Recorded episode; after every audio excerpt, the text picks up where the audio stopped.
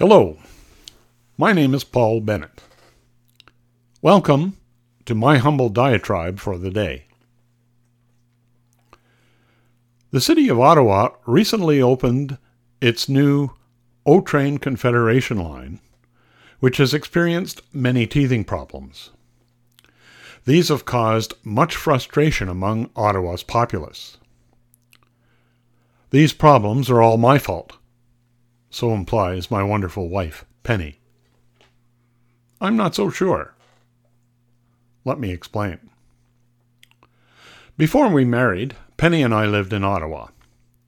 Finding stable, fulfilling employment in the technology sector became nigh impossible. Desperate, I drove school buses, supplementing my regular work with as many chartered trips and deadhead moves as I could. As I drove the flat-nosed school bus to which I had been assigned, I pictured myself driving a motor coach. I took the requisite course and earned the license required of a motor coach operator. I applied to Ottawa's own OC Transpo and to a number of charter and linehaul operators. The only company willing to hire me was in Fort McMurray, Alberta.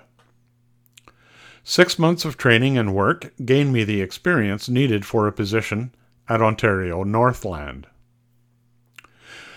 I trained in North Bay, but worked out of Timmins for a year and a half before I could return to North Bay.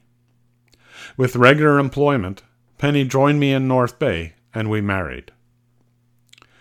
Both blind and without natural hearing, Penny is a fierce advocate for the rights of those with disabilities.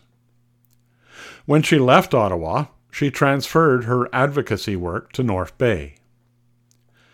Discussing Ottawa news over breakfast, I remarked that every new mass transit system always seems to have trouble with the vehicle's doors, as is the case with the Confederation line.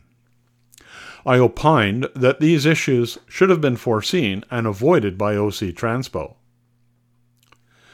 Further, the grab bars along the interior of the cars are too high for many passengers to grasp comfortably, if at all. The city hastily ordered straps to be suspended to assist the vertically challenged. Penny asserted that, had she still been in Ottawa, her effective anticipatory advocacy would have ensured that these issues were addressed long before the Confederation line ever opened. Thus, these LRT problems are my fault, as I was the one who brought Penny to North Bay from the comfort of Ottawa. She didn't actually say this, though it seems a reasonable extension of her pronouncement. However, I realized that it wasn't my fault at all. As I mentioned, I had applied to work at OC Transpo before heading off to Fort McMurray. OC Transpo never responded to me before I left for Alberta. I received their call 2 or 3 days after we left, as we stopped briefly in Winnipeg. If they had called a reasonable time before we headed off to the oil patch, I would have remained in Ottawa with Penny. Penny would have doggedly and successfully pursued her advocacy regarding the new LRT, and OC Transpo would have spared the people of Ottawa numerous frustrating delays. So you see, it really was all OC Transpo's fault after all. If only they had called me earlier.